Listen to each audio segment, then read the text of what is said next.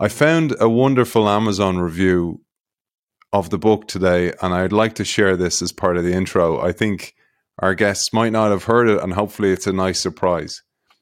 Metaphor is a way of pointing at a new way of looking, a new context in which we experience life. The invisible, formless force that allows us to be aware of being aware. This book includes some lovely metaphors for coaches, therapists, or anyone looking into their inner world. It is a great pleasure to welcome the author of that book. It's a beautifully illustrated book with the most beautiful metaphors, metaphors, stories, and musings for the heart. George Pransky, Life as a Metaphor. Thank you for joining us. You know, I, th- I thought that I would begin by talking why metaphors. Now, here's why I, I love metaphors is you can say a lot in a few words. Some people go back and reread metaphors that they've already read. And every time they read it, they get something different. George is also joined by his wife and longtime business partner, Linda Pransky, who's sitting alongside George. And George, I want to say as well, I'm very grateful that you've joined us on the show. I know you've had a stroke, and that stroke impacts the language centers of your brain. And therefore, having you on the show is a great privilege, and we're very honored to have you on the show. Linda, perhaps you'd like to say a word as well. As you said, a, a stroke can affect the language center. And what happens is that um, words don't always come easily. Yeah. And there's a medical terminology for it called aphasia. So that um, you know what you want to say, but the word doesn't come to mind, and you have to word search within your own mind to find it. And sometimes that will, you know, stall George from speaking. It stops his his flow of of speech. So that's why I'm here. Yeah. I'm here to help with that. yes. Because I can pretty much read his mind at this point. Yeah, yeah. So, so I'm when he, he, you know he he'll really he, he, and the other thing is the aphasia comes and goes. So sometimes it, he really doesn't even have it, and then other times Yeah. for whatever reason, and there's no rhyme or reason, it just will kick in. But also, you know, it's it's much easier for me to read it at this point than it is for him. So I'll be reading the metaphors that were that I'll be reading from the book that and the metaphors that we're going to talk about. So I, I thought what we might do is take three of your favorite, and, and I really want to emphasize how how beautiful the book is from an illustration perspective. And as George said, the metaphors you read them, and each time something different comes to mind. And it was difficult to even prepare for the show because I had read it a few times the book, and each time I was like kind of going, "Oh, maybe I'll say that, maybe I'll say that," because a different a different idea came to mind. So bravo, George. So why don't you guys pick your free, three favorite metaphors, and on the screen I'll show an illustration showing that metaphor as well, and then we'll also give a great indicator of how much people will enjoy the book. So maybe over to you guys, Linda and George. You pick your favorite three. What would you do? You have a favorite that you'd like to Well. I, I lo- like the investment involved you know, that's so funny. I was going to say the same. thing. because uh, business people, very relatable. yeah, they they, they, they let, relate that really well. Mhm. They really understand uh, that metaphor. Okay, I'll read it then. Yeah. It's called investment involvement. Involvement is how much you know, or actually, involvement is how much you throw your heart and soul into what you're doing. People do their best when their involvement is the highest. They also get more enjoyment out of what they are doing when they are involved. Investment is how much you care about outcome. It's asking how emotionally invested you are in being successful. When we are invested, we feel as if our well being is attached to outcome. If things don't happen in our favor, this affects our moods and how we see ourselves. High investment is very bad for human beings. It makes us tense. It is a distraction. It takes us out of the moment and out of involvement. We would all do well to not worry about outcome. Humans often live their lives worrying about outcome. We worry if this will happen or if it won't happen or we're making the right choices. This takes so much energy. Winning or losing a game is only a small sliver of our lives. We spend most of our time playing. Why not choose high involvement and enjoy it? And it's really, it's really true when a person is involved and throw their heart and soul into something. They're not thinking about outcome, they're just thinking about what's in front of them and they're totally engaged. And that quality of involvement or engagement is what makes the outcome good. Yeah. Not the worrying. It feeds it feeds back to the to the outcome. The outcome. And the worry undermines and the distraction undermines. And the tense, being tense about outcome, undermines your performance. Now, I, I, I recently was talking to a business businessman, and he said to me, George, how come I didn't know that? How come I didn't connect the dots? If I had connected dots, I would have seen that on, on my own from my perspective, I I just I thought of uh, a very funny story about the when you, when you think of the breakfast plate that the the chicken is involved providing the egg, but the pig is invested because providing the bacon. It's a totally different thing. yeah. Do you like the river? Yeah, or do you want, uh, or do you have another one in mind? No, any, anywhere. Okay. I like all, all of them. All of them. This is the river. This is one of my favorite ones. A river might have turbulence and driftwood on the surface. It may appear that the clutter and turbulence is the true nature of the river. But the driftwood and the turbulence in the river is only a thin layer, and below is pure tranquil water. Liken the river to our minds. At the surface is habitual mental activity as we emotionally react to life. But below that is the deeper waters, the deeper consciousness within us. Explore those waters, and you will see there they are much more powerful and intelligent than the busyness that lies at, the, at your mental surface. Every human's consciousness is connected to the ultimate water table we call mind. I love that metaphor. Yeah. So how does that strike you?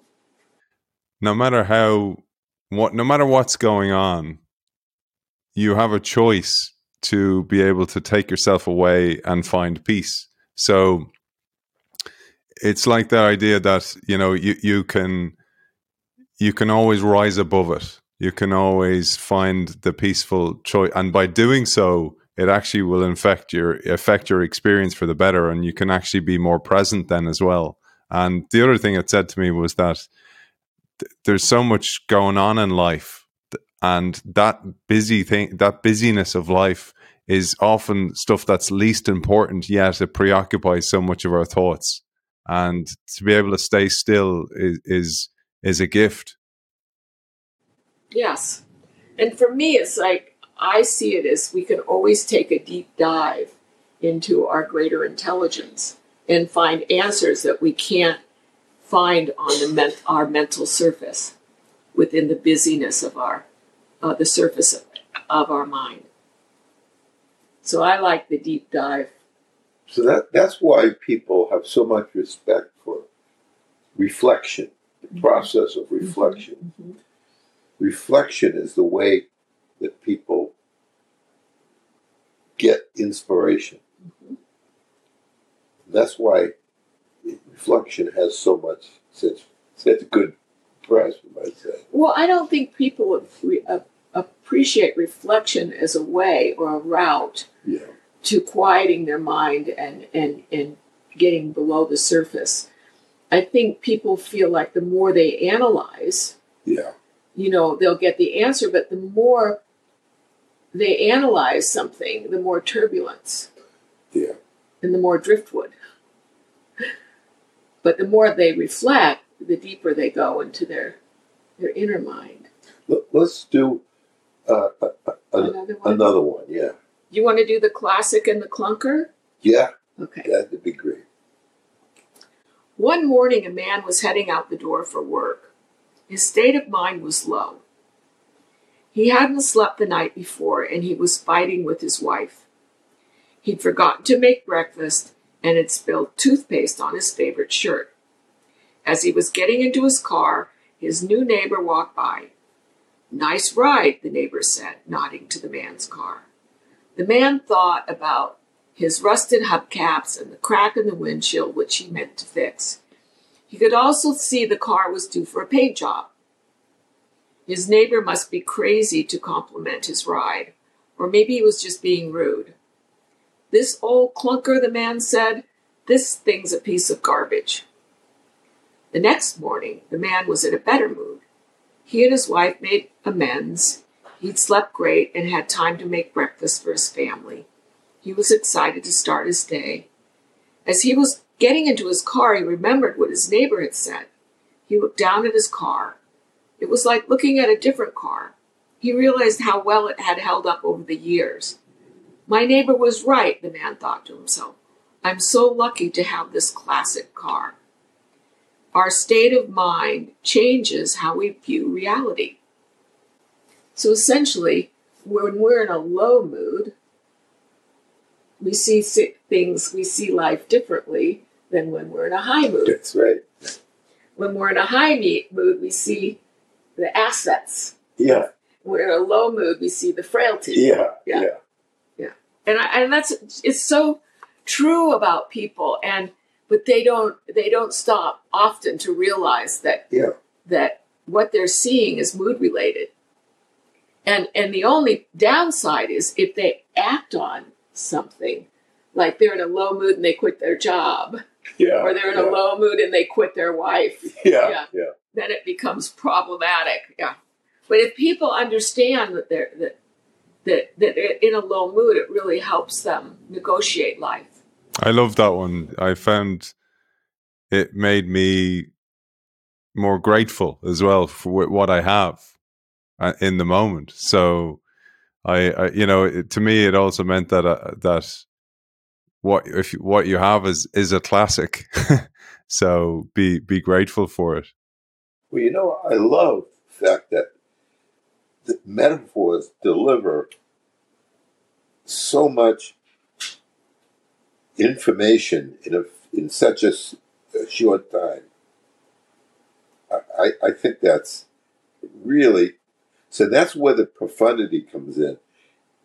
In, in George Pransky's mind, uh, metaphors have a, a certain profundity that really is is delicious. I agree, man. I absolutely agree. I'd love uh, if you if you have time for one more. It'd be wonderful if you wanted to pick one more. Why don't you pick one? You pick one. Okay. Well, I, I, I have one. I have one. I, I love this one. I think you guys I think you guys do too as well. And um, it's the costume shop. Okay, let me find it here. Okay, consciousness, and basically, we t- we define consciousness as just what you're aware of is what you're conscious of in the moment. It could be, you know, conscious of a vase of flowers, or conscious of a memory, or conscious of um, your leg ache. So consciousness is is just where, where your attention goes. Consciousness is the ultimate costume shop. Our consciousness disguises thought to look like reality. It dresses up each moment of our day to look a certain way to us. This means when our thoughts are negative, our consciousness selects pieces from the part of the costume shop for a, tra- a Shakespearean tragedy. When our thoughts are more positive, full of goodwill and love, our consciousness instead might select pieces from a more uplifting, uplifting section of the shop, perhaps a comedy or a Broadway musical. This is the role of consciousness. When the world looks dark, it's our job to see past the disguise. I love it.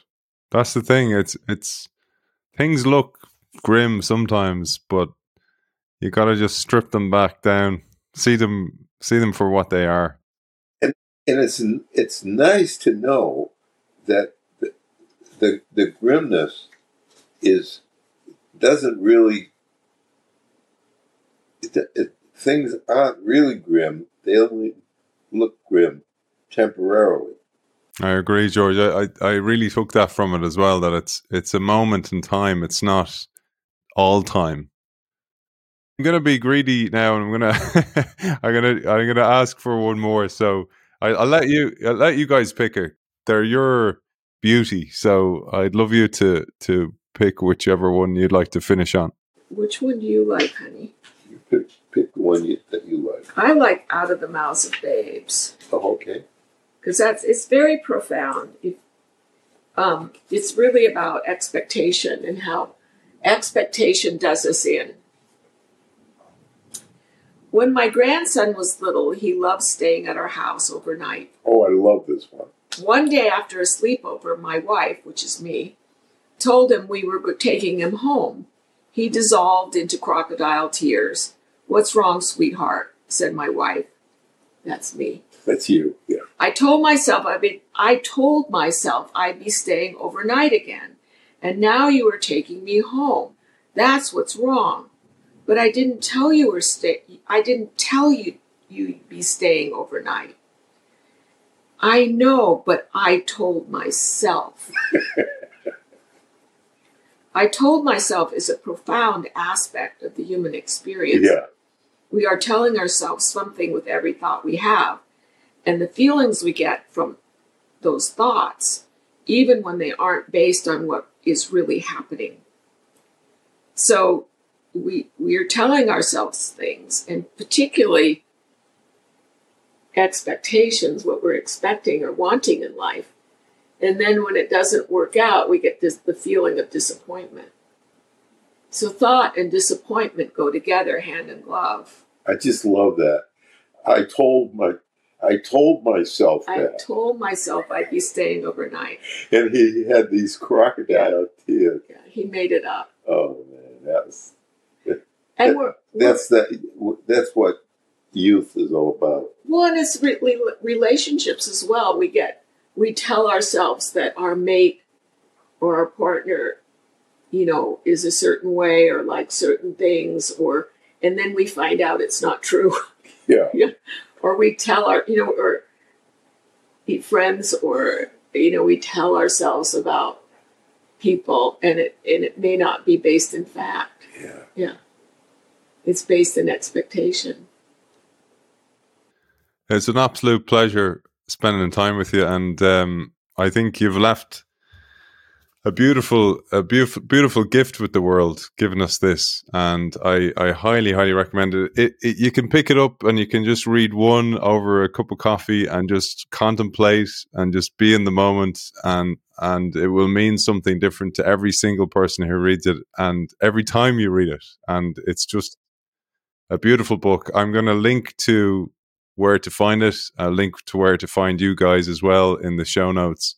And I want to thank you so much for joining us, uh, Linda and George, author of Life as a Metaphor, George Pransky and Linda Pransky. Thank you for narrating as well. It's been an absolute pleasure having you on the show. Thank you so much.